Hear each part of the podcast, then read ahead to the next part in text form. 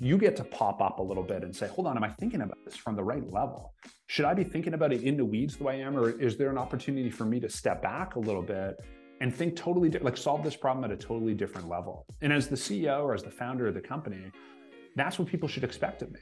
I should be the one pulling them up and saying, Are we thinking about this the right way? Is there a different angle or attack angle on this? I shouldn't be the one that's trapped in the weeds with them every day, providing the same perspective that they have.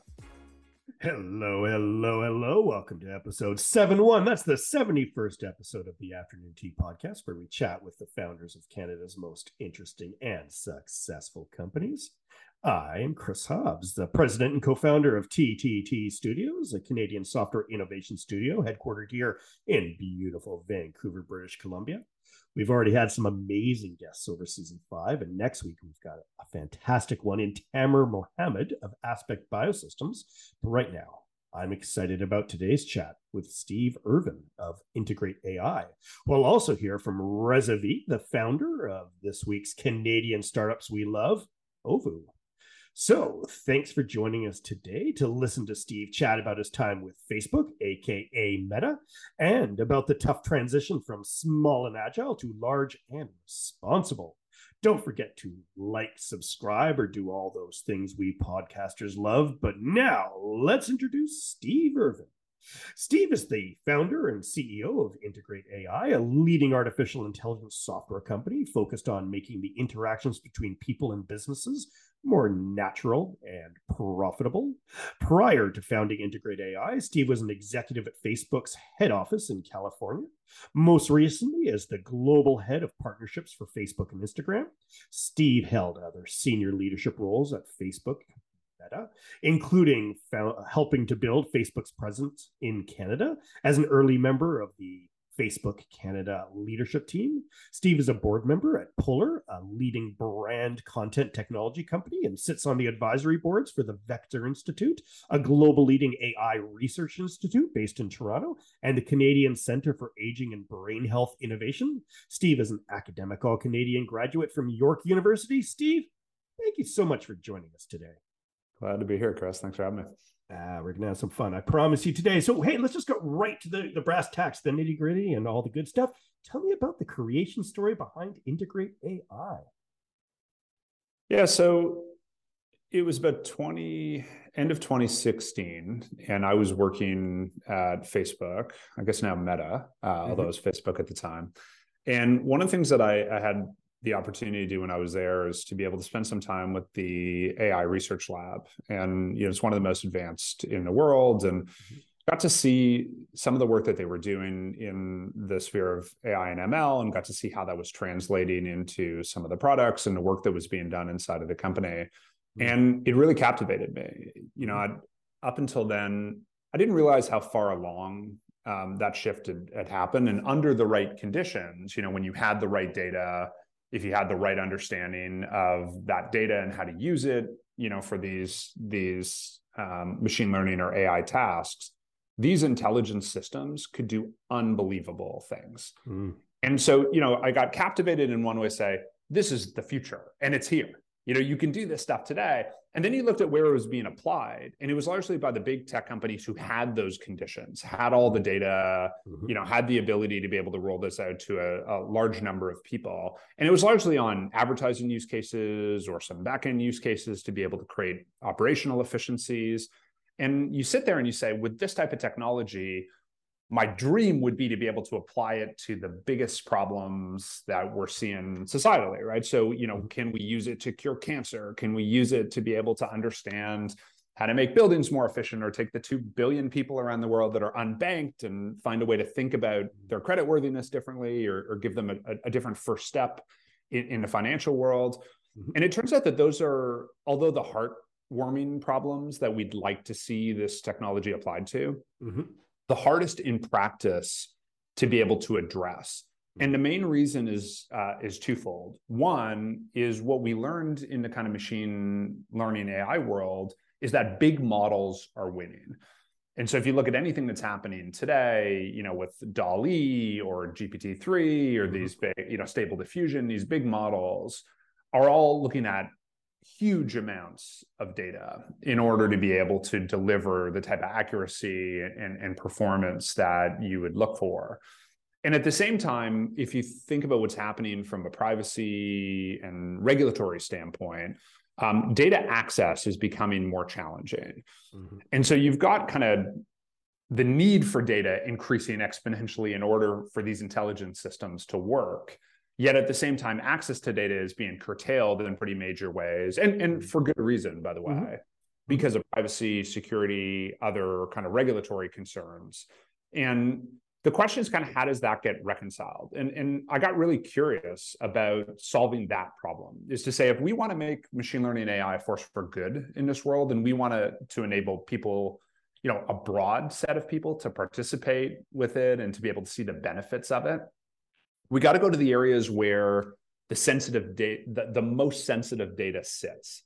And we got to understand how to unlock that data for really meaningful intelligence purposes. So back to my original point, when you go mm-hmm. in and you say, what does it look like to be able to do a better job at early detection of uh, certain types of cancer or to solve for the 300 million people with rare diseases where you just need a lot of samples to be able to detect those patterns. Mm-hmm. We have to find a way to be able to do to, to train machine learning models or intelligence systems on that data, while at the same time being sensitive to the privacy concerns, the security concerns. And that was really the genesis of the company. We said, how do we go and tackle those problems? They're going to be sticky, they're going to be challenging. But if we can help enable developers that are working in those spaces to be able to find a way to bring innovation through kind of advanced analytics, machine learning, AI into those type of problems and give them a new way to think about how to keep that safe and ensure that privacy of the individuals is being taken into account that that could be a big unlocker for the type of um, progress that we'd like to see in this pretty foundational technology. And so we, we set off five years ago to do it. Mm-hmm. and it's been a fun ride ever since I bet. I bet. So, I mean, on your from what you're describing and from what uh, your website says, and I'll just ask the question straight out: Is the future federated? Yeah. So one one of the things that we've focused on a lot as we think about that particular problem of how do you solve the data access problem? Mm-hmm. If if the challenge, so I'll give you a perfect example. If you're looking to build um, an algorithm that does a better job at detecting um, breast cancer. Mm-hmm what you need for that algorithm to work the, the big challenge in today's um, market is usually about the samples. Like how many mammograms are you able to train that machine learning model on? So algorithmically we're a little bit ahead of where mm-hmm. we are in terms of access to the data to make the algorithms work better than sure. rules or any traditional way of assessing these issues. And so um, there, there's two ways to think about how to solve that problem in the future. One is take for granted the fact that we have to centralize data. So the way that machine mm-hmm. learning or AI systems work today is you need to be able to take data from wherever it naturally resides. You need to centralize it. And then once you've centralized it and you've got kind of one data set, then you train your machine learning model on it. And that leads to, you know, whatever application it is that, that you're looking for. Um, mm-hmm. The challenge with that is moving data around is actually one of the biggest security threats. Uh, it, it, comes with a lot of privacy issues. Mm-hmm. And therefore, you have to do a bunch of transformations when you try to centralize data. Usually, people anonymize data or they aggregate that data. And if you're feeding it into a rules engine or you're doing something deterministic with it, you know, like the older kind of software methods, it usually isn't that big a deal. Um, mm-hmm. You know, you're, you're kind of anonymizing in certain ways. You can still pull certain trends out of that data. But when you start to, to think about intelligence tasks, it becomes mm-hmm. really challenging when you aggregate data because what what a machine learning model needs to see is it needs to see a lot of individual level samples. And so it, mm-hmm. it kind of needs to pick up the natural phenomena or correlations mm-hmm. that exist yeah. in the data. Mm-hmm. And then it needs to use that to make predictions in other environments. And if it can't see the natural phenomenon because you've already kind of beaten it out by aggregating that data, mm-hmm. you know, then then the opinion that you've made in aggregating it overwhelms the opinion that could be made um, by the model. And so we we believe that the alternative approach is much more effective, which is leave the data where it is. Mm-hmm. mm-hmm. Don't ever move the data. but find a way to be able to change the way that the machine learning model gets executed so that you can train on the raw data because then you can trust it that it's going to get to a, a level mm-hmm. of accuracy where it's useful and you know that's challenging to do because it means that you need to be able to instead of moving the data you need to move the models so you need to find ways to be able to break apart the models run them locally in all the places where the data exists and then average them essentially such that you get the equivalent of a model that would be trained centrally but without mm-hmm. ever needing to move data from its uh, original location so if you're talking about you know mammograms is an example you know a very personal um, oh, yeah. piece of information moving that from the hospital in which that scan was taken is, is a very challenging task it, it has mm-hmm. a lot of regulatory issues training on it in that environment and having it contribute to a model that can do a better job at being more accurate at, at diagnosing early uh, signs of breast cancer is really valuable. And everybody wants to get there.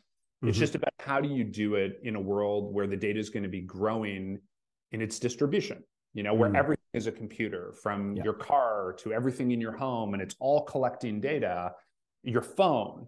You don't necessarily want everything that you say into your phone or your facial recognition, you know, all going back to a central cloud that makes mm-hmm. people feel uncomfortable. So how do we allow people to take the privacy stance that they want, which is my data, I own it, I keep it on my device, and that could be a company or an individual. While mm-hmm. at the same time say, yeah, I want to collaborate. I'd like this algorithm to get better. I want us to make progress in kind of key areas, even though the data is sensitive, and mm-hmm. I don't want it to be out of my control.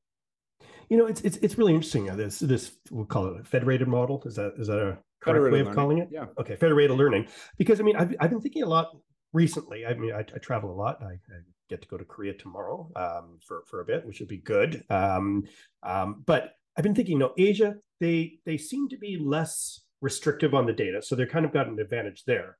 North America, we seem to be early movers on a lot of the technologies and the processes, yet we kind of drag our feet a little bit because, in, in a good way, because we want to be thinking about the, the, the how do we make sure this you know this this privacy is still you know warranted and everything. But europe i think has been on a major disadvantage in terms of technology because you know you don't look at any big there i don't i can't name any big social media applications that came out of europe or and i'd even say you know when, when i was in lisbon last year for the um, um, for the uh, the web summit you know you have you know the government there complaining hey apple's got to use usb-c like they're they're almost like dragging their feet and i think they're going to be way behind with their their very very restrictive privacy requirements that they're forcing across across Europe.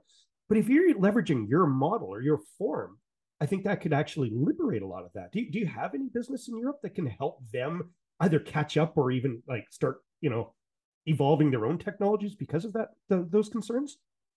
Yeah, I think the way you're describing it makes sense as, as a bit of a continuum, right? Mm-hmm. If you mm-hmm. think about the one side of the continuum, which is, you know, really conservative and, and really locked down on items like privacy and security. And I think culturally, you know, you mm-hmm. look at some of the the countries that have the strictest privacy laws and they're countries that that you know very culturally believe in privacy as a, as a right that mm-hmm. that humans have you know often times Germany is cited as a um, you know one of the leading countries in the world on on privacy issues, and mm-hmm. you know some would see that as very restrictive, but you know as part of the German culture, it's it's really important that individual privacy is maintained, and sure. and it's a it's an important right, and obviously, you know there's a long track record for why why they feel that way.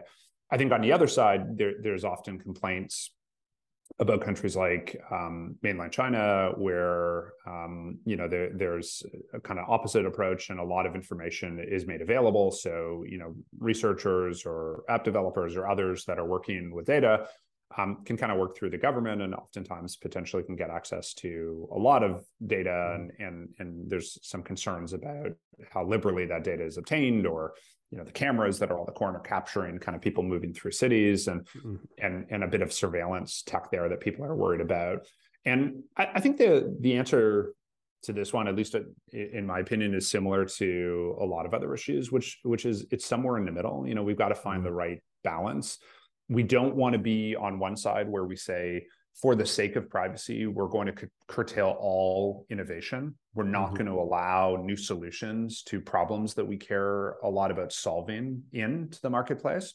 Mm-hmm. And I think that the solution is not the other way either, which is the way we're going to solve these problems is to not give humans kind of basic rights and to be able to uh, surveil them through all experiences and be able to kind of sell that data or use it for whatever purposes we want we've got to find a way to be able to to walk and chew gum at the same mm-hmm. time and, mm-hmm. and that's complicated that means that you need to get into to more complicated um, ways of satisfying conditions that matter mm-hmm. with purposeful innovation and I think one of the things that we found is critical to doing that in the intelligence world, if you think about like advanced analytics or um, AI and, and, machine learning, mm-hmm. is starting to understand where you apply the governance. So if we think mm-hmm. about privacy, security, all of these things are really important to us.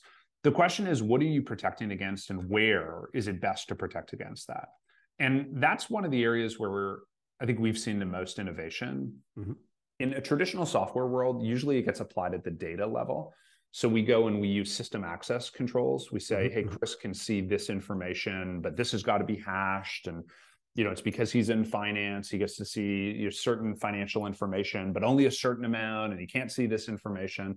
Mm. And and that's been pretty effective where we've had data that is kind of finding like tabular mm-hmm. data, and we've had uh, rules that it's fed into or dashboards where we're looking for answers it becomes a little bit more complex when we're running intelligence systems um, because context is what matters the most. Mm-hmm. And so, what you really want to say is, I want to protect people's privacy and I want to make sure this is secure to do this job on mm-hmm. this data. And the this job piece is the one that hasn't been well considered. Mm-hmm. And so, what ends up happening is you set the restrictions on the data. So, there's sensitive information in this data. Therefore, it's black. Nobody can use it. Mm-hmm. Or we're going to anonymize it. But good luck anonymizing a medical scan or mm-hmm. somebody's genomics data. Like it, it's just a really difficult thing to be able to do effectively. Mm-hmm. And so the question is how do we enable us to get limited access? Like, how, do, how does a machine learning model get access to that data without a human seeing it, without um, moving it, but be able to ask a specific question of it? And then how do we interrogate that question and say, are we comfortable with the machine learning model mm-hmm. asking this question? Are we comfortable that it satisfies privacy? Are we comfortable that it can withhold, withstand certain cyber attacks? Are we comfortable mm-hmm. that it's ethical and a responsible use of the data? And if we are, then that's how innovation gets in. If mm-hmm. we do things where we say that's got sensitive data, therefore it can never be used for any purpose, period, you're never going to be able to get to a great outcome. And if we if we say it can be used for every purpose always, then people are always right to feel like they're um, being taken advantage of or being exposed in ways that they feel uncomfortable. And so I, th- I think that's the innovation we're going to see over the next, mm-hmm. you know, five or ten years. It's going to be mm-hmm. about how do we get thoughtful about the way that we enable innovation, not mm-hmm. at the exclusion of really important issues that mm-hmm. people are paying attention to now, like privacy, and say, like, let's just let it ride and see what happens. Mm-hmm. But actually saying, okay, those are the conditions that we need to meet.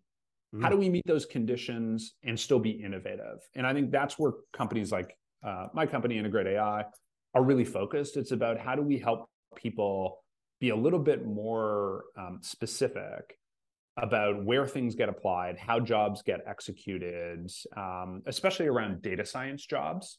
So that mm-hmm. this huge investment that companies are making, right, hundreds of millions of dollars in data mm-hmm. science teams and tools, mm-hmm. can result in success and and great new innovation that like takes leaps forward in important areas, versus the state that it's in today, which you know if you follow kind of Gartner or any of these these reporting agencies, you know, it's like 80%, somewhere in 80 to 87% of data science projects fail.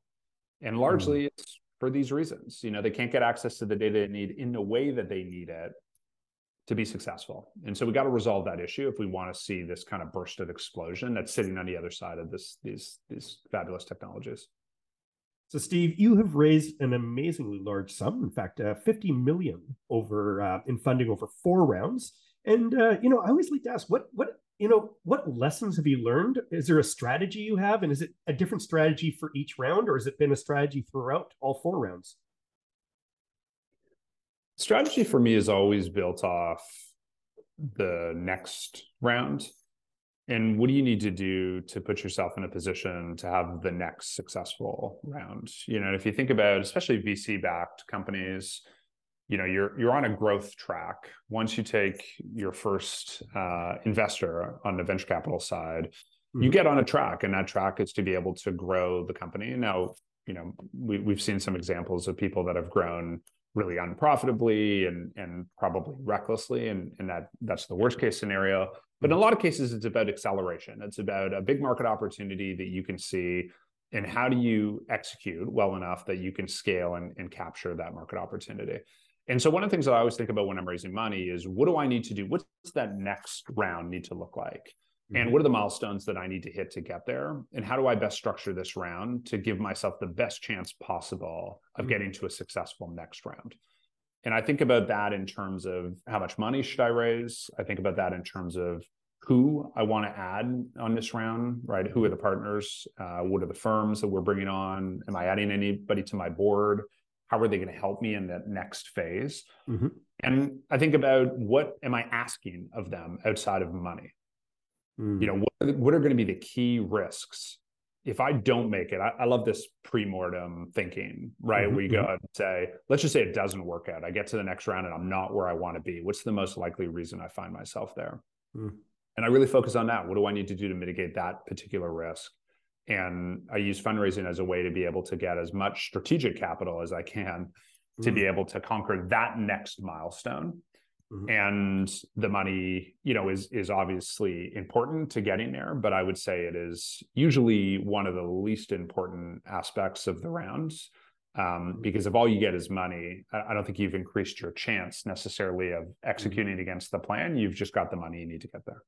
Well, I'm, i really like, and uh, you know, for the for the younger Canadian founders here, this is, this is a great lesson in the sense of you're not just thinking of capital as capital, like the monetary. You're thinking about it as, you know, it's attached to people who are also going to get you ahead, which I think is is super important because you know sometimes that Rolodex is uh, uh, I don't know if people had those or the uh, you know the, the phone book now I guess in your in mm-hmm. your in your your cellular phone um, you know is just as important the people who you can align behind you that can maybe open up some doors and all that. Well, you know I think the times passed a little bit where you know it's tightened up obviously in the in the in the um, um, in the found uh, the funding rounds, but you know is it scary? I mean you raised a large amount of money obviously and it's it's it's it really sings you know really high praise towards what your mission is and where you're going and your team but is it best to raise as much as you as you can um like as the market will provide or is it best to be strategic and just think oh this is all i want because if our valuation's too high the next round's going to be too difficult to uh to prove i think we overestimate as as founders mm-hmm. we have a tendency to be overly optimistic Mm-hmm. And I think what that results in sometimes, if you get too cute on how much money you're raising and you cut that too tight to the plan that you think you need to get there, I think that's the number one way companies die is they mm-hmm. they raise too little mm-hmm. money. Um, I think you got to be careful about raising too much money if it puts you on a set of expectations that you feel you can't meet. So I mm. think that's the one condition where I would say you've raised too much money. If you if you can't put it to work effectively and feel confident that you've got a plan to get to your next milestones and your next round, I think you're just deluding yourself, which is going to end up in a you know a really bad set of outcomes with you and your mm-hmm. investors. Mm-hmm. But on the flip side, a worse way to die, I think, in a lot of ways, is you don't raise enough because you've underestimated what is required or something happened you know we just went through a pandemic it would mm-hmm. it would have been really difficult to predict that and having a little bit of insurance there so that you can focus less on your next fundraising round and more on growing the business mm-hmm. making your customers successful is where i think founders and ceos need to be focused Mm-hmm. So you want to fundraise as little as possible, which means if you can do a slightly bigger round, even if it means more dilution, but it gives you more chance to be able to execute on your plan, more insurance to be able to run. I've always been a fan of taking more than you think you need mm-hmm. if it's available to you. Fantastic. Great, great lessons. Well, let, us get into the, the, the Facebook slash meta. How did how did you get involved in uh, such an interesting company? So I got involved. Uh, I joined our um, the Canadian office in you know the early days of Facebook Canada, and yeah, Facebook Canada is is got an interesting lineage in the sense that you know Toronto was was one of the first um, cities in the world to really kind of blow up on Facebook. It was, mm-hmm. I believe, still the first to to reach uh, a million users on Facebook, and and Canada was disproportionately represented early mm-hmm. in Facebook days. So you know, Canada when I joined was its own region. You know, usually gets kind of rolled into North America, but at the time it was U.S., Canada, Europe, mm. and then you know APAC was really just getting off the ground, and so it was a mm-hmm. really big center for uh, for Facebook at the time, and I got an opportunity to um, become a leader in, in um, the Canadian market, working for uh, for Jordan Banks here, mm-hmm. uh, who who is you know a good friend of mine from before, and and um, you know a mentor for me and it was a really great opportunity. I got to understand what it felt like. This was the first large company that I'd worked for. I was a mm-hmm. serial entrepreneur before, so it's the first time that that anybody agreed to to hire me into a role um, versus just kind of creating my own role. Um, and and that was an interesting experience for me. And I and I got to spend a lot of time. You know, we are still relatively small when I joined. I mean, not Mark in the dorm room small, but mm-hmm. just over a thousand people. And so it's still a, a, relatively small company at the time. This was before just as kind of social network, the movie was coming out and as people mm-hmm. were starting to understand Facebook, I'd say more of my conversations when I joined were with people that you know thought we would be the next myspace or didn't really understand what facebook was at, at, the time so it's a very different company Mm-hmm. Uh, I think it's something like seventy thousand people today. So you know, mm-hmm. a, really different company in a different stage um, than where where Meta sits today. But it, it, was really helpful for me. You know, I, st- I, started in the Canadian office and then went to our head office and, and got the opportunity to run a number of our global teams, into, in, including our global partnerships teams, a global strategy team, and uh, a bunch of our developer ecosystem. And it, it really taught me, you know, what uh, scale up looks like. What does it mean mm. to grow at, at you know ridiculous uh, velocity? How does decisions need to be taken? How do you think about recruiting talent? How do you build teams? How, what do you do with billions of dollars of expectations and billions of customers? And I think mm-hmm. you know, as you reflect back on, I think the story is well told now. Where I don't think all the decisions that were made, kind of uh, as a scale up, kind of that went through, are you know the right decisions and you learn as as you move through but i thought that experience for me was really invaluable. And i used to do a thing when i was there which was kind of my entrepreneur test which mm-hmm. is a big decision was coming down. And i thought what would i do? And then mm-hmm. i saw what mark did. And i'd say huh he went left and i went right. Why did he go left? And then try to get to that answer like hey why'd you make this decision? Or why are we going in that direction? And that was really valuable for me because it, it really was a lot of growth for me as an entrepreneur to be able to play that game and then see the results of you know i guess i would I, I should have gone left. And what does that tell me about my leadership style or my decision making or what, what kind of context was i not factoring in? And so i thought it was a really great training ground for me mm. and, and really helpful as i emerged again as a third time entrepreneur. You know i, I think i approach uh, company building a lot different than i did before. What was your batting average compared to mark did you actually think that through? Like, hey, I'm like 75, I'm 62, I'm 12. Like, oh my gosh, what is this yeah, guy exactly. doing? What am I doing in this company? What is that guy doing? Yeah, you know, it, it, it's interesting. I, I, didn't do the, you know, I, I, didn't pull out all the stats, but I would say it teaches you about where you think differently and, and allows you to interrogate why, which I think was the most helpful introspective job that it did for me so it's less about you know can i get right as in you know his decisions are always right and the baseline is is 100% and i want to see how many i would i would get right. It's more about understanding why what is it in the way that he decided that was different than mine? And did we have all the same context and he just felt differently about it? Like he weighted the factors differently? Mm. or was it that um, he just fundamentally disagrees or sees something different. And, and obviously, every leader's got you know things that they weight differently and, and things that they care about. Mm-hmm. And and that was the thing that was really helpful for me is when you looked at some of these issues, you say, well, how should I think about you know the the ability to go really fast versus when we need to slow down? Mm-hmm. What type of issues do we need to spend more time on? Where does speed matter overall? Um, you know how should we consider different stakeholders in some of these decisions uh, but i will say the one thing i learned is that uh, you don't need a lot of process at the beginning to be able to move fast and keeping small teams mm. small kind of innovative teams working on problems is the way to be able to to solve them and i think sometimes as an early stage entrepreneur you feel like you need to to show that you're putting process in and that you're growing and that you know you've you've got these things figured out because it feels uncomfortable to work in a little bit more of an agile way and i think oftentimes that means you introduce them too soon Mm-hmm. But then as you get to the scale up phase, you realize that, you know, sometimes a little bit more process, asking some different questions mm-hmm. really matters. And I, I, think that was the other learning for me is that, you know, I sit on the uh, Aviva Canada board now uh, mm-hmm. on financial services side. And one of the things I learned that I didn't that I didn't know before was this idea of three lines of defense. And the three lines of defense inside of financial services companies are that there's actually you know they're structured in a way where the first line is people inside of the business and they need to think about risk you know what risk are we taking here are we properly mitigating it with our strategy then you've got these second line functions like compliance and risk that are there to challenge the first line have they mm. thought about it can i give them other angles am i comfortable with the way they're thinking about it and then you have a third line which is audit that says did the stuff that was supposed to happen get done is hmm. it actually happening in practice? And audit rolls right up to the to the CEO. And so it creates this really interesting dynamic to be able to make sure that things like risk and compliance are thought of as, as first class concepts. Compare that to a startup where I used to say we have three lines of offense. You know, if mm-hmm. anybody's challenging me, they're yeah. challenging me. Say, are you thinking big enough? Are you moving mm-hmm. fast enough? Could you go bigger?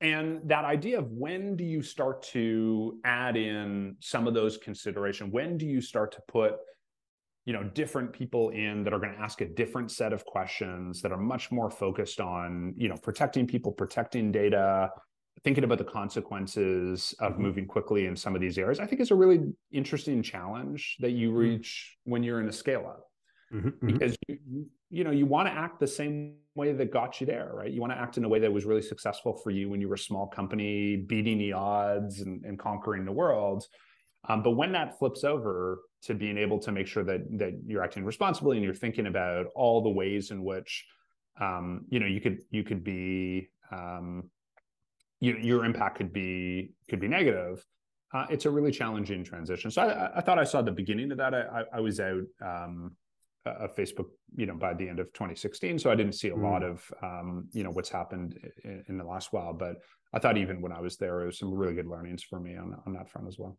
Well, that's awesome. And I assume you got the Facebook 15, uh, which I hear about. I've been on campus. I got a great tour, and yeah, you get a lot of food down there. I, I you can eat all day if you want to it is a an unbelievable setup. I, I, think you know if you go to any of those campuses down there, and, and mm-hmm. you know my, my family and I were living in in Menlo Park, and you know it was an easy easy kind of walk to the to the office, and yeah, it, it they, they found a way. I think they called it the Disney World for for kind of tech workers, but you know it it really is that case. You you have everything you need, all the amenities that you need on campus. It creates mm-hmm. kind of a friction free opportunity to focus a lot of your time and energy on solving the problems that you're responsible for solving. And i think you know that that creates an ideal work environment. Now whether that's reasonable and that's the way that it's going to work moving forward in this type of climate you know I, I, think we'll probably see some scaling down and, and, and maybe that was the the heyday of really trying to indulge employees to be able to make sure that you could retain them and and create a, an environment to bring out the best in them. But i do mm-hmm. think there was some magic there in this idea of I know that you've got a certain amount of energy to mm-hmm. use in your life, period.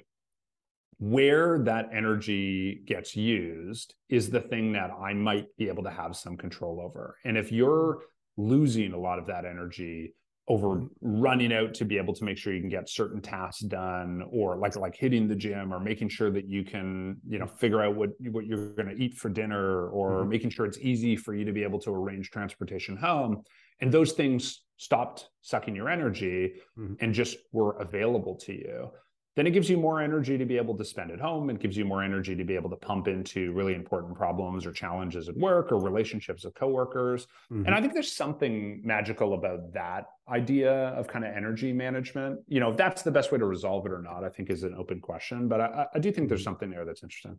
Sure, and I, and I love the word you, the, the word magical because it really is. It feels like a university as opposed to a place of work, and uh, and I, I, think that's purpose. I think that's really purposeful. Well, you know, this can be my last time where I compare Mark hockey card to Steve hockey card, but Meta, would you have bet so deep in the metaverse like what they're focusing on right now? I guess it depends on what you think about the future, right? Mark has always been a long range thinker. Mm-hmm. Um, you know, I remember being there when uh, we acquired Instagram and WhatsApp and Oculus, and you know, all of those moves were ridiculed at the time as being mm-hmm. way too expensive and or unnecessary. Um, you know, I remember when Instagram joined and they came for the tour, and there was 13 of them. You know, and we just paid a billion dollars, and mm-hmm. you know, everybody, oh, this is yeah, this is ridiculous, yeah. and why would you possibly do this? But you know, Mark, Mark had a had a longer range um, plan and, and, a vision for what this would look like in the future, and and you know could kind of see maybe around some corners at that time where where where where people weren't seeing the value, and so I I think you know the it is too early to tell whether this is a brilliant bet, like another brilliant bet that people just don't understand yet, or whether it's a colossal flop, but I, I do appreciate the boldness and, and original mm. thinking that that Mark brings to these ideas. I I have found him to be very good at being able to um, to form his own opinions in mm. in these long long term bets. And if you believe that we're moving to a world where you know the the technology on the AR VR side is going to get better where you know one, one of mark's key premise there is that you're going to feel this sense of presence in you know where with anyone wherever they sit in the world in very different experiences and if you believe that to be true and you say it's just you know about getting the form factor right and it's just about getting the cost to the right time but like that's the next computing platform mm-hmm. and we're going to be spending a lot of time there mm-hmm. and you know there, there's going to be a lot of meaningful experiences and relationships that get built there um, then I think it looks like a brilliant bet. Mm. Um, but it's a big bet. You know, I, I think Huge as we've bet. seen in the stock price and, and a lot of the criticism, you know, the the question is, do you need to spend, you know, 25 billion now to get there? Do you need to spend, you know, three or five billion to get there? I think the difference there is what draws a lot of the scrutiny. But if you really believe it and you think that's going to be the future, then this is the type of bet you would make. So I, I mm-hmm. understand mm-hmm. it based on mm-hmm. you know the way that that he's made these bets in the past. Once he's committed to it, he's going to see it through. But mm-hmm. you know, if it flops, it it will definitely be one for the textbooks. Yeah. And you know what? If you have the capital and you see the future, you might as well at least aim that way, you know, because future not shot. only are you, yeah, well, shoot your shot. But I mean, it's not even that you're, you know, that your boat's floating that way. It's like you're bringing the whole party with you. So it's gonna gra- it's gonna create gravity that people are going to be interested in and probably start learning from and experimenting with that that that universe anyhow. So, well, and these are you know because these are big bets, right? You think mm. about um, you know how much how much capital and time Jeff Bezos has put into Blue Origin and and this belief in space as kind of mm. the mm-hmm. next frontier. I mean, Elon Musk you know, is really bet heavily on the future of transportation, the future of communication, you know, and, and all of those at the time look like ridiculous mm-hmm. bets. And, you know, you know, and and only in hindsight, when you look back with full information about the future in its kind of full technicolor vision, can you look mm-hmm. back and start to assess these things and say, wow, what a brilliant idea, or whoa, like was that off? Mm. Um, but it usually isn't incremental. So mm. I would say I've got more like if you if you go back to your playing card analogy, I've got more of a belief that it's going to look and feel more like a paradigm shift to whatever that ends up being mm-hmm. than it feels incremental yeah. to what we're doing today. And yeah, so no, these ones that feel radically different than today, I think in the spirit of time, we kind of look back and say, yeah, that's what the iPhone felt like yeah when it came out you know like a lot of the big technology advances you know the first time you watched netflix and there was like enough broadband coverage to be able to see it and not go to blockbuster or buy a cd you know like those moments are pretty spectacular mm. it's same thing with self-driving car. You know, you get in one, and you know, for for the first five minutes, like unbelievably, your mind is blown, and quite quickly it becomes normal, and you forget mm. that it was such a big moment for you. I, I, think we might be in in store for a bunch more of those experiences moving forward. I, I, I 100% agree. And I actually think it, you know, we talked about the iPhone. I actually do think it's Apple that's going to bring that kind of wow moment uh, when, when their devices finally come out because, uh, you know, you see tickles and trickles of it from Asia and other companies.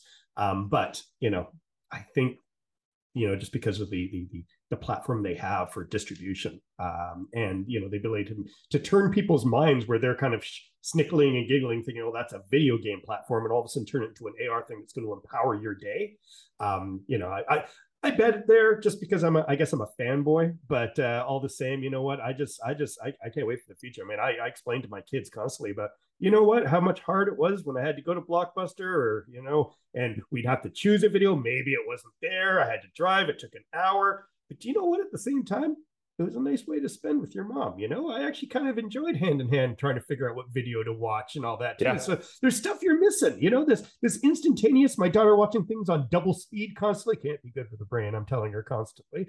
Um, but you know, there's there's some romantic parts of the slow down and uh, enjoy together. Well, well, you know what? I want to talk a little bit more about the startup land uh, that uh, that is Steve. Um, tell me about 80/20 Solutions.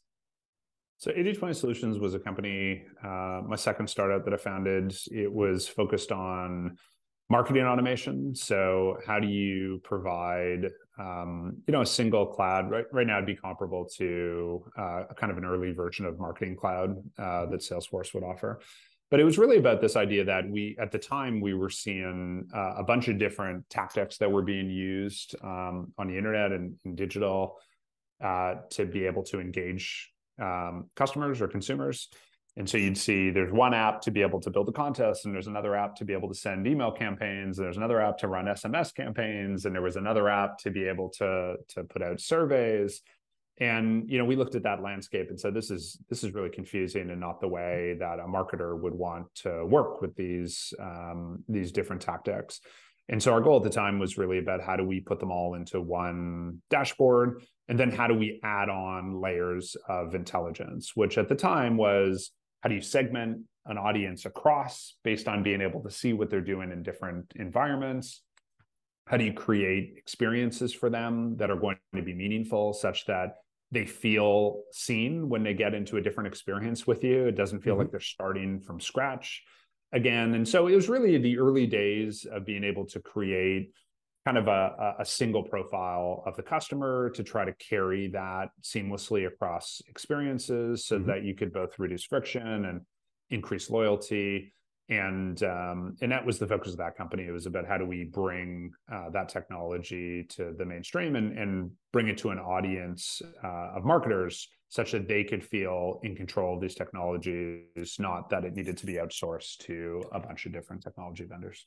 Mm. Now, I uh, that's and that's super interesting. I find I find the uh, the, the the name of the company very uh, startup. I mean, it's like good enough 80 20 which which i understand like I, I i actually tell a lot of the startups aim for that don't don't just launch and learn right which is which makes a lot of sense but one thing that intrigued me when i looked in is you had some really really really good clients um, that were that were part of your uh, part of your system um because i and i i joke about that good you know good enough analogy um can you share with me maybe a story of success you had with one of these clients and maybe somewhere where you struggled?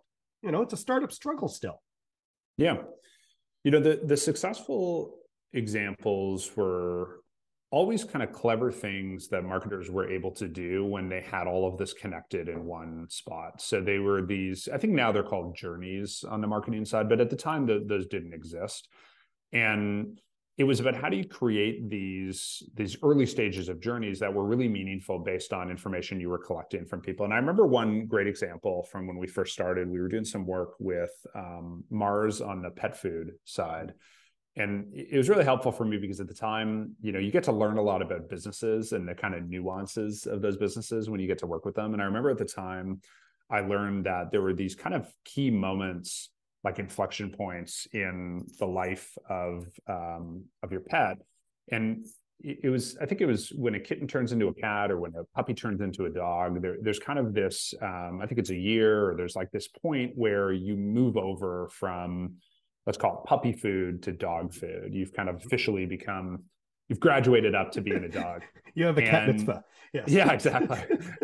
and you know, it's a big moment for many reasons, but you know, pr- primarily it's because you need to move on to a different food. And once you're on, there's kind of medical reasons, I, I, think, at the time, or dietary reasons that once you kind of get on a, a, particular brand of, of dog food, that it that it's meaningful to stay on it for kind of a, a longer period of time. And switching too often uh, could be problematic. And so we realized that there was this kind of key inflection point around a year. Mm-hmm. And we had had this campaign. It was a loyalty campaign that they had set up where you know you can put in your your puppies information and and you know they they had done these triggered emails and one of the triggered emails that came out there was happy birthday to Max mm. or Fluffy or whatever it is. And they had done some work on our platform to be able to say, not only are we going to kind of personalize this and send it back to them, but we're going to give them a really great deal and and we're going to give them uh, a really nice graduation pass. So it's like, hey, congratulations! Like you're a year old, you're now a dog. We're going to give you the first, um, you know, dog food thing. We're going to graduate you up. We're going to give it for free. They created this ceremony. You're entered into this contest. They they really created like a magical moment around that transition, and this made a lot of sense because it was a really magical moment for the owner mm-hmm. because they had this great, oh, it's one year. And uh, like, you know, this is my first birthday that I get to celebrate for my pet. But on the flip side, it really made a ton of business sense for the brand because once you locked them on this new kind of path, you kind of had a lot of loyalty um, and good retention on on that kind of stream uh, of of purchasing. And so that that was a good example. Mm-hmm. I would say bad examples. Bad examples to me were always cases where we built the solution before understanding the problem. Mm, you know, and, and that was kind of a common mistake that we made in the early days of that business where we got really excited about the technical problem. Like, like we got really excited about the technology and its capabilities.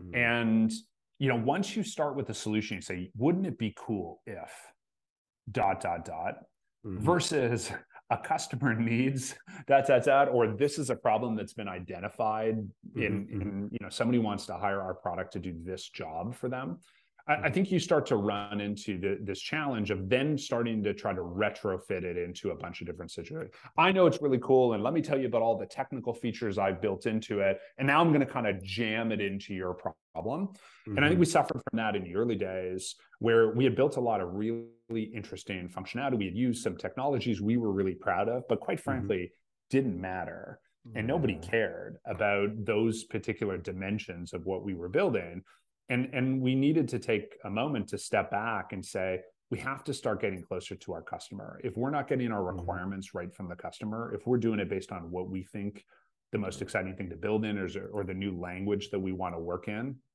we're never going to solve real problems and we're never going to build a meaningful business and so i think a lot of our failure stemmed from times where we over rotated on uh, technology solutions mm-hmm. and we undervalued solving customer problems you know, that's I have this conversation with startups all the time. Is is technology for technology's sake is not a solution. You know, it's yeah. it's that it's that simple, and, and it's too common. I've fallen into it. You know, some of the sure. coolest, sexiest tech, and then realize hey, uh, so uh, who's going to buy this one? You know, you have to think. You have to think exactly what you're saying. Well, you know what? Speaking of technology that I actually really believe in, and something that uh, I think is super cool, um, we have uh, Reza V from this week's Canadian startups that we love, Ovu, who will tell us a little bit about Ovu and has a great question for you. Reza, elevator pitch time. Who are you? What's your company's name, and what do you do? Thank you for having me, Chris. Um, I'm Reza V, founder of Ovu. Ovu is a connection company. Our product is a smart business card that you simply tap on your client's phone and exchange contacts. But we are building a lot more features than than just the exchange contact. We would love to be the solution to in-person connection uh, um, software. Awesome. And I have seen it even in the early days and thinks it's such a cool thing, such a really, really, really cool uh, um, we'll call it almost a trick because it feels like a trick because it yeah. works so well without even having to think about it. Yeah. But in three ish sentences or less, tell me a little bit about the founding team at Ovu. Um, I I am very fortunate to have a very strong team, and I think you and I met when I was trying to get a strong CTO, and in that trip in Lisbon, I I found my CTO, so he's now uh, my CTO. Um, I'm the only founder. I'm a solo founder, but I was fortunate enough that early on I got a very strong operation manager mm-hmm. and a very strong CTO uh, who believed in the in the mission and what I've I've accomplished in the first year and a half, and they joined me after that. Um, our operation manager worked at Article.com, which is a um, a unicorn here in Vancouver, and mm-hmm. he was employee number two, growing the company from zero to hundred million dollar and the CTO uh, he's been with three unicorns so far and wow. he his mission is to to make you know have Ovu as his fourth so that's his his experience well I, I i'm hoping for i'm hoping that that that path happens as well so that's very good well tell me why did you start Ovu um, very interesting. I I wanted I, I'm passionate about marketing and I wanted to have my my own marketing services. And first thing that comes to any business owner's mind is you should have a business card to make your business legit.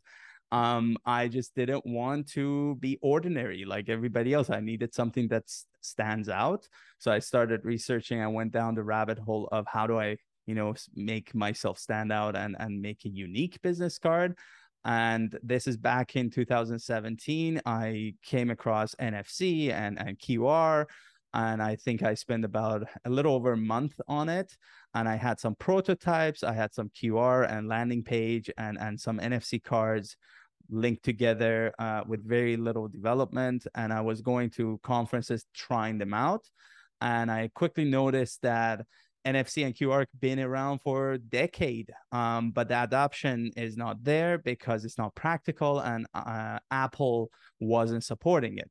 So I said, okay, uh, that idea is not is not practical. I put it in my notes. I go by, you know, uh, with my uh, uh, regular days, and then 2019, Apple announces that NFC they're they're supporting NFC tags and they have third party support. I didn't even have to think about it. I think uh, it took me three days to start the company. I heard about it, jumped on a call with the developer. I said, I don't want to even second guess. I don't even want a landing page to testing. I I I think there's a there's an opportunity here, and I wouldn't be surprised other people will jump on it. So three months later, we had application and and we had a go to market strategy. Fantastic, fantastic. Well, I think I already know this because I follow you, Reza V, and all the excitement. But can you share what I like to call a big win or a recent win in Ovu's journey? Recent win. Um well the the new venture BC, I think that's what you're you're referring to. We mm-hmm. we didn't even competition wasn't my radar. My my focus is is customers and I'm very customer obsessed. Mm-hmm. So mm-hmm. every day I'm I'm focusing on building the best product, talking to customers, see what are the flaws and, and improve on it. Um, so somebody brought to my attention about New Venture BC. I wasn't even sure if we qualify or or if we have all the right requirements. So I got my assistant on top of it, and I was like, "It's your project. Uh, just ping me when you need me." And every you know couple of weeks, she was like, "You've got to submit this. You've got to submit this." So I was even surprised we made it to the last round and, and we won it. But um, I'm I'm very glad that that happened.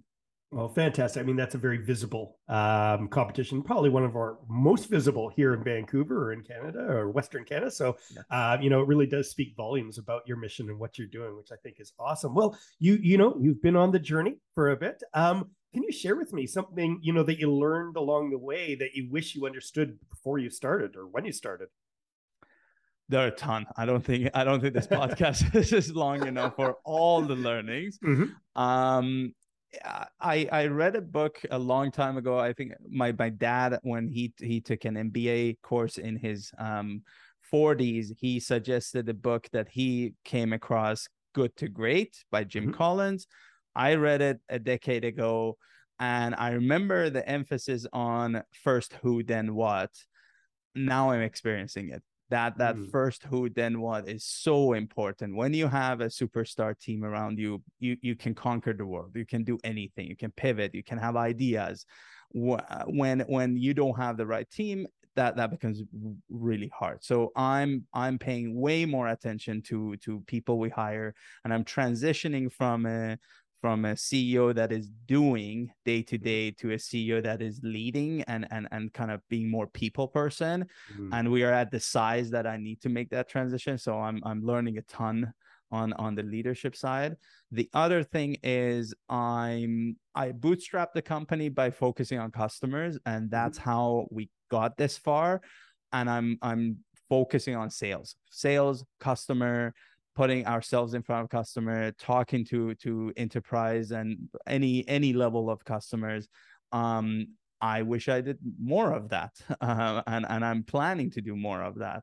Um, because I feel like startups get in a in a loop of thinking about VCs and raising money and advisors and how how good we look in the eyes of the public and the PR, and there are a whole bunch of fluff that you know um maybe in the in the a year ago when the startup community was thriving and lots of money was injection uh, in being injected in the companies that was okay it Mhm. wasn't a big deal but now that uh, you know we're getting some reality check from the economy i feel like uh, startup founders don't have the luxury of just Mm. you know pitching and we'll see what happens you've got to you've got to generate money somehow Mhm. so so you've got to be a little bit more customer driven and sales driven Mm. um and the and the reality checks of the, the economics behind the business model comes in much quicker um so uh these are all been good learnings Oh, they're awesome learnings, and thanks for sharing. Because I, I agree. I mean, you've got to focus. You got to ask questions. You got to focus on the customer and uh,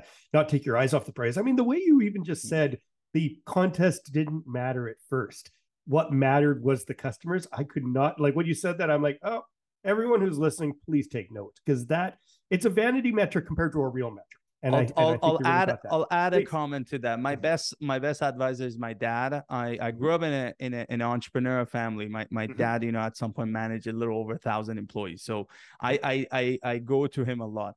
When I told him about the prize, I was super excited about the new venture BC. Maybe we can win. And my dad Mhm. was like, "What's the prize?" I said, "110,000, but 80,000 is cash. The rest is services." My dad was like, Mhm. "Okay, 80,000." If you focus in your business and every month you add twenty thousand dollars to your sales, that's your prize. So Mm. don't focus on the prize and all of a sudden lose eighty thousand dollars in sales. You can you can make up for that price. If you win it, amazing. But if you don't, focus on uh, increasing that sales. And and ever since then, I was super focused on on on the day to day business, and and New Venture BC was a was a cherry on top. A very nice cherry at that. But that's that is some great advice. Well, as you know, uh, we chat with some of Canada's most uh, interesting and successful founders on Afternoon Tea, and our guest this week is Steve Irvine of of Integrate AI. And I was really hoping that you'd have a great question to share with with Steve and ask him about their journey. Uh, I'm I'm super glad you're doing this because I've never had a chance to meet Steve in person. He seems like a very impressive person to to meet to begin with. Um, I quickly looked at his LinkedIn.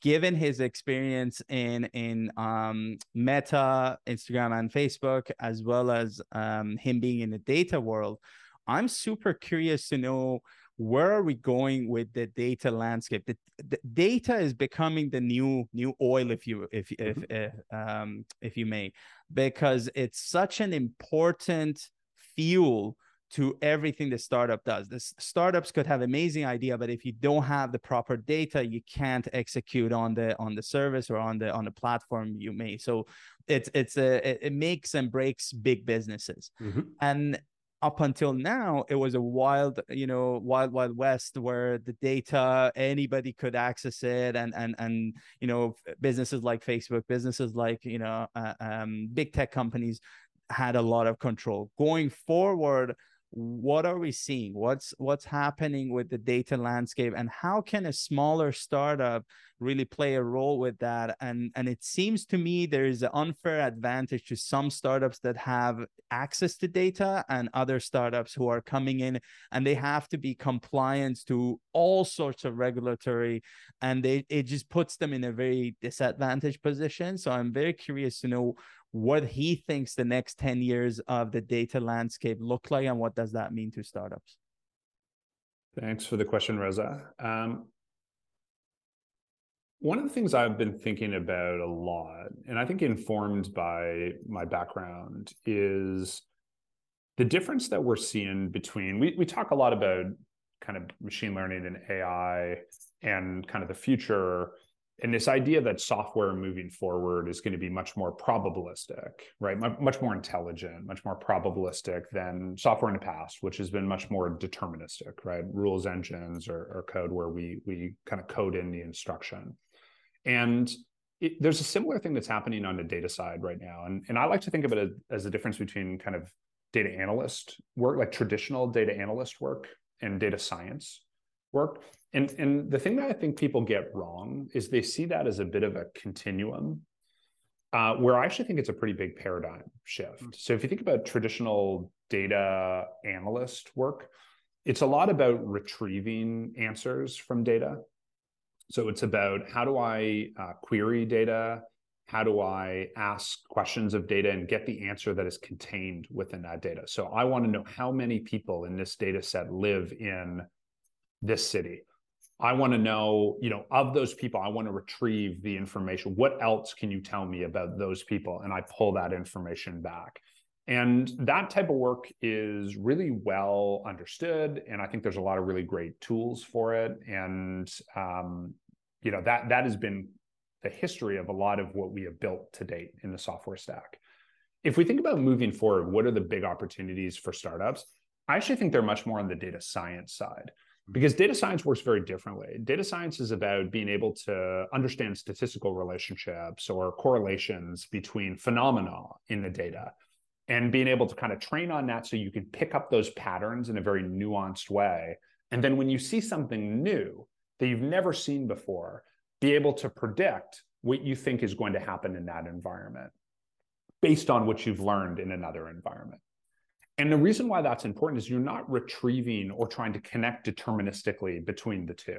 You're not trying to go there and say, can I build one single profile of an individual and then find them? You know, I know Chris, I got a bunch of information on him. When he shows up somewhere, I got to know it's Chris. You know, these systems are so good, you don't need to know it's Chris. I know that if you're behaving in a particular way, that you're probably looking for something. I know that, you know, if you come on and, and you want to, you're frustrated and you want to resolve a problem and you're acting in a particular way, I, I can see based on the way people similar to you in the past have acted what I should do to best resolve your problem. And mm-hmm. that's the way that, that problems get solved with intelligence systems. So if you think about what is required then from a data standpoint, I think it looks very different. It's less about trying to create these centralized individual profiles, which has been really the focus of a lot of data activity. How do I centralize things? How do I have a master record? How do I deterministically link that to everything so I know with certainty that it's Chris, that that's his information, that that's where he needs to go, and move more to a world of how do I make available the statistical properties of the data? How do I start to understand what those intelligent, like how do I work backwards from intelligence systems and tasks and understand what did they need from data? And how do I preserve the privacy of that information? How do I think about the security of that information? And when you start from the intelligence systems and you work back to what is required of the data, what data is required, in what formats, where does it need to sit, how does it need to work, it turns out the answers are very different. Mm. And if you're looking for who are the next Googles, Microsofts, um, Apples of this next generation, I really believe that's where you should be looking. It is who is defining the new version of the stack? Who, who's the new cloud? Who's figuring out the new way to access that information in a world that doesn't rely on everything being centralized, everything being in one master database, but in a world where data can be created anywhere? It can be created in your car, it can be created in your house. And you could keep and, and it could be owned by anyone. The, the the data of your car or your phone or your house could be owned by you individually and you can contribute it to intelligence tasks in meaningful ways. So what, what does that future look like? I think it's going to look really different than a future we've seen in the past. So the, the parallels i would draw to the past is once we saw the internet take hold you saw a brand new class of companies pop up and a brand new way of thinking about interacting with customers, thinking about the value of data, how to use it, how to retrieve it. I think what we're going to see now in this next generation of software is it's going to be not just smart, meaning it, it, it's connected, but intelligent. And what intelligence software needs is very different from a data standpoint. And so to Rez's question, I, I would go deep into uh, working backwards from first principles on mm-hmm. these kind of data science intelligence software jobs and what do they need from a data standpoint. And I think what you'll find is the future has got data that's more distributed. Mm-hmm. It's more artifacts of data. So it's more, you know, what data, how can data be captured in ways that doesn't have to leave it so susceptible to security breaches or privacy issues. Um, and we're going to be trading in models more than we're going to be trading in data. So this idea of mm-hmm. selling data, passing data around that is so liberally done today, I think you look five years down the road and that's totally gone. It's all intelligence trading. Interesting. Interesting. Well, tell me about, I mean, you're talking about the future. Let's talk about a little bit about the past here. And your, I believe your first startup, which was Motion Media Interactive. What was that all about? Yes, this is my first startup out of school. Um, you know, probably still on record if they had one of you know most mistakes ever made by uh, a single founder uh, in in the history of of companies being founded. You know, I really didn't know what I was doing. I you know I, I was willing to work really hard at the time, and that's what I knew. I was willing to put the hours in. I was mm-hmm. willing to fail, and uh, you know I was really ambitious and excited. Um, but you know wasn't really ready for what what was coming and and at that time was really just learning how to build a business but but the idea behind the the business was at the time, and and this is really gonna gonna date me, although it wasn't really as as far back as it as it seems by the way I described this. At the time, what we were what we were working on was updatable and trackable CD-ROM applications. Mm. and and they were required because at the time the problem was that broadband internet was not stable in a lot of places. And so uh, the internet was available but um, being able to to consume high uh, quality content um, you know high bandwidth content was really challenging. So netflix was still sending out cds at this point. They weren't um, yet at a point where people were consuming it through streaming. Mm-hmm. and uh, what we found was that that video content you know kind of tv commercials and rich kind of like biographies and, and previews were the content that did the best but getting that content to people in a way where you understood how they were interacting with it and what they were doing with it or updating that was really challenging because the internet wasn't available at that bandwidth to do it effectively mm-hmm. and again we're talking about like 2001 here so this is like it's going to seem like i'm talking about uh, you know the 1900s or something but th- th- this was early in this um, in this century mm-hmm. And what we found was that if we could put this on one of these these little CDs, and you could put it in a newspaper, or you could put it in uh, a magazine, or you could distribute it at a trade show, uh, that you could put these really rich content areas like rich videos, movie trailers, these cool like BMW films that we're doing at the time. You could put them on these CDs, and then with very little bandwidth, we could track what was happening on that CD. So we could say, hey, you know, somebody is watching it or they're not watching it. So a lot of what you would see today in like Google Analytics about how people are moving through websites. We could actually do in the early days through how people were moving through these digital experiences on a CD. And mm-hmm. ultimately, that turned into what, what today would be thought of as like web analytics and intelligence. Um, but this was kind of the precursor of it, doing it in, in a in a different kind of form factor. And so that that was kind of my first experience, my first jump into running a technology company, um, my first uh, founding experience, and uh, probably the one where I got the most scars and, and the most learnings. Mm-hmm. Uh, also, probably the, the, the least well, objectively the least successful of the startups that I've run. Um, but I thought from a growth standpoint, in terms of mm-hmm. being in the seat, understanding the decisions, learning the hard lessons, I thought that was you know the best phase of my career in terms of like pure education and trial mm-hmm. by fire. So I look back on it very fondly now. But at the time, I will say, um, you know, it, w- it was a different spin on fun at the time. It was not, um, you know, the fun that, that that we would experience kind of talking on this podcast. It was very fun in terms of like hard lessons I needed to learn to have fun later in life, but really challenging as I was going through it. You know, but but I think it'd be easy and fair to say 80-20 wouldn't have existed if you hadn't had those lessons or yeah, no your question. journey with with facebook meta wouldn't have existed if you didn't have those lessons per chance so it is you know well, whilst it might not have been as profitable, it, it, the way you said it, like it's it's a learning experience, which is which is you know just as profitable because how fast can you learn? How fast can you build? Um, and and and and I'm I'm going to be uh, spending my 50th birthday soon, so I would say I probably have a very similar path in terms of where my technological uh, um, history is. Um, and I think that BMW film that you're referring to, The Chase, I, I remember that one too, which was so cool back at the time. Yeah, but Yeah, yeah, yeah. Well, well, you know, one thing that I think is quite interesting is you sit on a lot of boards, and you're you're clearly a busy guy. Why do you think it's so important to sit on so many organizations outside of um, Integrate? I think it's important to have perspective. You know, as I think about being a strong leader inside of a startup, it's important that you have an ability to get outside of yourself a little bit and outside of the walls of your company to be able to to gain perspective and i think that makes you a better leader.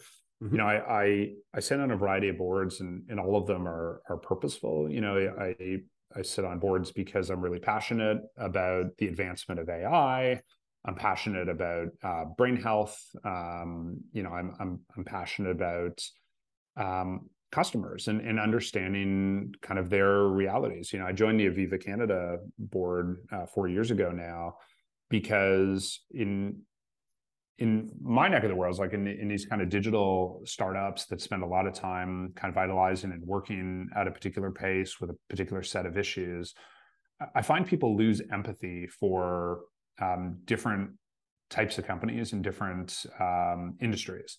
And when you're dealing in a heavily regulated industry like insurance or broader in, in financial services, I think the same thing is true in healthcare and other industries.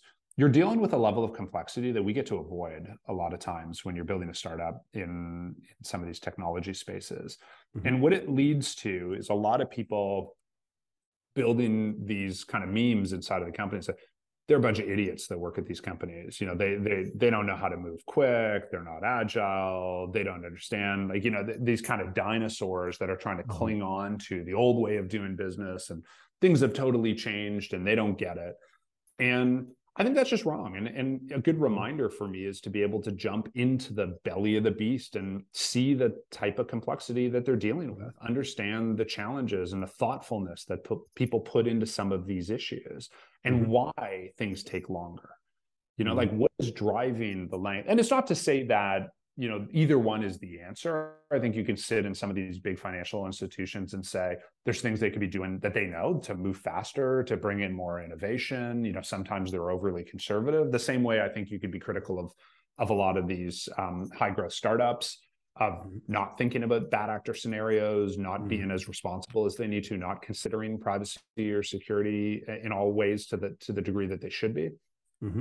and I, I think both are fair criticisms but I think if you if you sit too much of your life in in one camp, um, you just start to lose perspective. And I think that perspective is very helpful for me. And I, I try to bring it back into the company mm. to make sure that we're more empathetic and that we're more open to different perspectives or different ways of thinking about solving problems.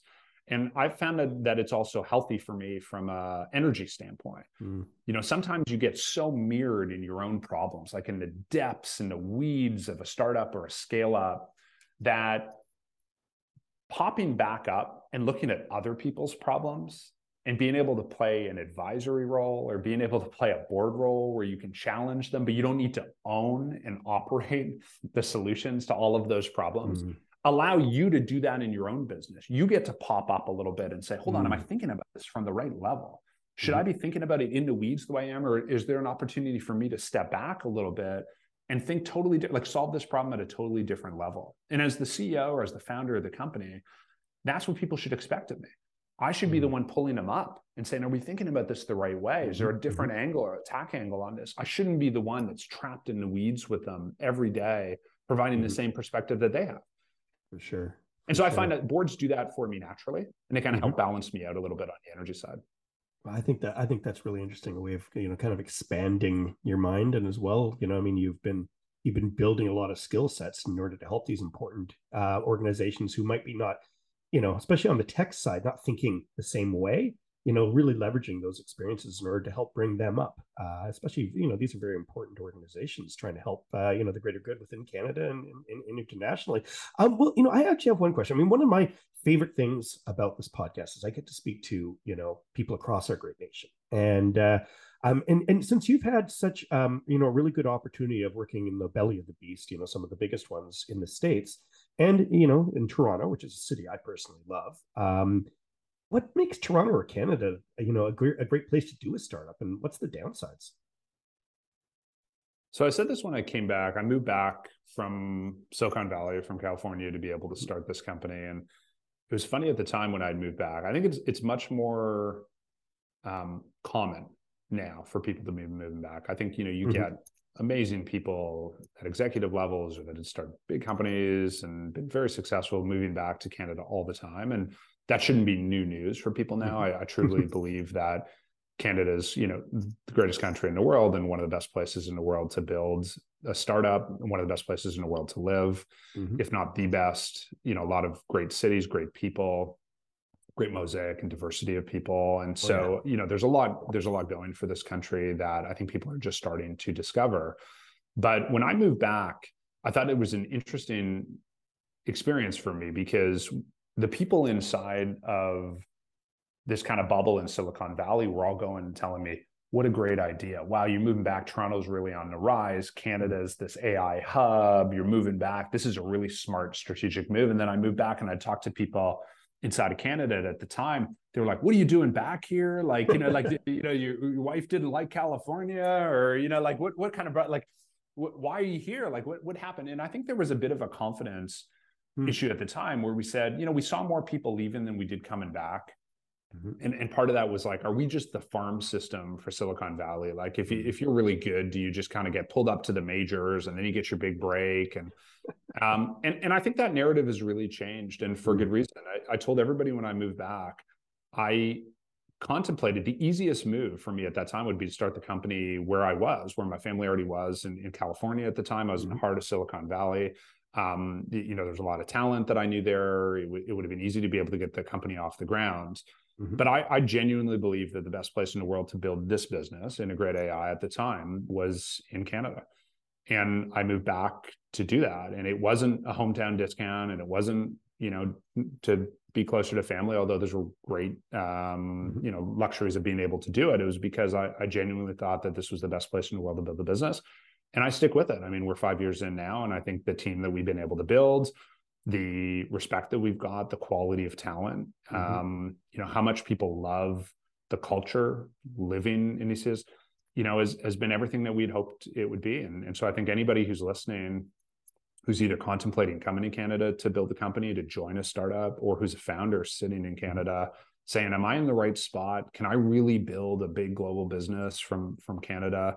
If that's still a question, should feel unequivocally that this is the place to be. And you absolutely can build an amazing company here and get the talent you need to scale that up to be one of the largest global companies. And I and I feel like if we fast mm-hmm. forward, you know, over the next decade, you're going to see that a lot of the the best companies that are built are being built um, here at home. So I'm, I'm really proud Canadian, but also, mm-hmm.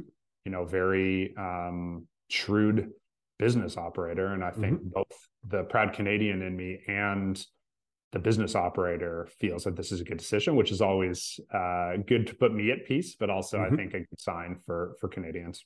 Well, I think that's I think that's awesome. I think that's awesome. Man, I'm learning so much here. Uh, that, that you know, from, I'm personally tickled about all this. But you know, we have two questions that we ask every episode of the afternoon tea, and I'm really intrigued. I mean, again, you've shared a lot of gold already, but let's dig in deep for that one cherry on top. Can you please share one piece of advice that would help a younger Canadian founder? Build a business with soul. Mm. I really believe that the thing that I got wrong in my earlier companies that I've come to appreciate uh, in this one is that what matters in building a company is that you have this feeling of soul inside the company that you're mm-hmm. about more than the products that you're building, that you've got a mission, that you've got a set of values, that you operate in pursuit of that mission and people are clear that it matters to you and that you as the leader of the company care about that mission. It's what gets you up mm-hmm. out of bed every day that you share that that inspiration with other people that you recruit people that care about the same thing and that that's not just about the technology you're building the product you're building the customers that you're enrolling. That's about something bigger that's about mm-hmm. you know this this bigger purpose that you have for why the company needs to exist the impact that you want to have in the world and what matters to you what, what is your company about what are the values that you are going to use in making tough decisions and how do mm-hmm. you make sure that you get people how do you make sure a that you're really clear about what those things are like what mm-hmm. is your purpose really mm-hmm. what it mm-hmm. not like what are the words you put on the wall but what do you really care about like what what's mm-hmm. gonna what, what are you willing to run through brick walls for and what are the values like how are you going to make really tough decisions about who to hire who to fire um, how to approach different customers what type of mm-hmm. opportunities you're going to pursue i think if you can get really clear early on the mission and on your values and you can incorporate those into the way that the business operates and makes decisions, then you build a business with soul. And people mm-hmm. inside of the business feel it. They wake up every day, they're excited to be there. And that's what builds great businesses. And that the output of that is a great culture. Mm-hmm. You know, you can't mm. set it, it's not the ping pong tables and the great. Yeah, I think yeah, we've yeah. seen that with the pandemic. That stuff can mm-hmm. come and go. It's mm-hmm. about your commitment to a purpose that's bigger than your day to day work and it's about people believing that you're taking it seriously and you're going to make it happen and i think if you have that there's a depth to the connection that the people in the company have and the connection to the company that you really can't describe but is so meaningful to get through the ups and downs of a startup in mm-hmm. pursuit of a really big opportunity. The soul. The soul. What a great canadian answer too. I really love that one. That, that that's fantastic. Well you know you've worked with some of the the, the, the biggest uh, tech leaders in the world and so i'm i'm quite intrigued by uh by, by, by your response here, but uh, can you please share the name of a Canadian entrepreneurial star or founder that you look up to? Yeah, this one, you know, there there are a lot that uh, I, have been very fortunate. I think through my journey, um, since I've been a Canadian entrepreneur um, mm-hmm. for a while, you know, kind of in the dark days of entrepreneurship here, um, you know, through to what I, I think is the heyday. You know, just the beginning of the heyday that we're starting to see right now. I've, I've had the good fortune of of being able to to work with and learn from a lot of Canadian entrepreneurs, but one that's particularly relevant to uh, this company, Integrate AI is uh, Justin Lafayette, who is on our board. He mm-hmm. was, um, you know, he he was the originally a founder of uh, DWL, mm. who in the 90s, which which ultimately sold to IBM for something like three or four hundred million dollars, which you know would be a, a billion plus dollar exit. And, plus, yeah, plus in in current uh, market but um, you know, and then went on to to found uh, Georgian, uh, which is you know now Canada's largest uh, VC, mm-hmm. and founded that in 2008 in the wake of the financial crisis, mm-hmm. um, when you know the VC landscape in Canada was still relatively small, mm-hmm. and um, you know I, I think in both cases you know a lot of doubters, a big challenge ahead of him, and you know Justin and I had had the opportunity to sit on an, on another board together. And, and, when I founded Integrate, uh, he essentially stepped up as a bit of a, a co-founder for me. You know, put mm-hmm. the first check in to get us going. And this was Georgian's first. Georgian's a growth fund, mm-hmm. and so usually investing kind of Series B and beyond. And, and this was, yeah, yeah, this was their first kind of moon, what they called like moonshot deal, mm-hmm. where they invested right up front and a lot of that was off the the back of the relationship that, that mm-hmm. Justin and I had, had built over years. But you know, he's he's stayed very close with me, and I think has been a really great advisor for me through and, and board member for me through this process. And it's been interesting to see uh, and learn from his experience because, you know, like a lot of the new wave of VCs actually that we're seeing right now, I think the ones that are really starting to make hay and do great things, they started as operators. Mm. And so they they had built up companies, they'd been through the struggle, they sold those companies, and now they're doing the same thing with a VC firm. Mm-hmm. So they're kind of building a different type of company, and they're they're thinking about what does it mean to be a capital allocator, and what does it mean to build my business at the same time as helping others build their business, and where can I be innovative and change the way that this landscape works, or change the way that this model works. And I, I think that's been really helpful for me. And I think if you look at our board and and the folks that that we associate with uh, on our advisory um, board, it's filled with entrepreneurs and operators you know mm-hmm. people that have been successful that have grinded it out that have been at early stages of these companies larger scale and have had to to learn the hard lessons and are now willing to to kind of work with us to be able to to help impart that knowledge on us as we grow so so justin's been a, a huge kind of uh, uh, champion for us that is so fantastic. Well, Steve, thank you, thank you so much for for for for joining us today and sharing so much. I, I know I learned a lot, and uh, I look to you know really forward to continuing watch uh, Integrate grow, and then the the next five chapters after that because I don't think it ends with you. I appreciate it, Chris, and congrats on all your success. I mean, thanks for doing this. Uh, thanks for having me on, and I think the the work you're doing to kind of raise these stories up.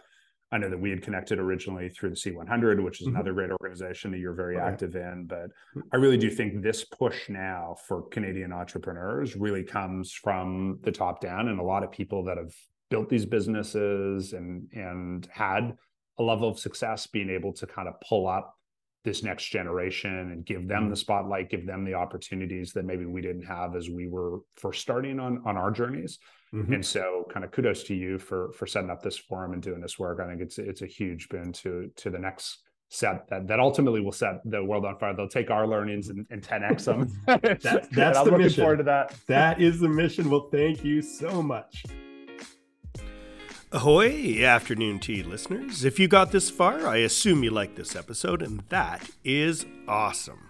Thank you. In such a case, please rate and review Afternoon Tea Podcast and subscribe on Apple, Spotify, or wherever you get your feeds from.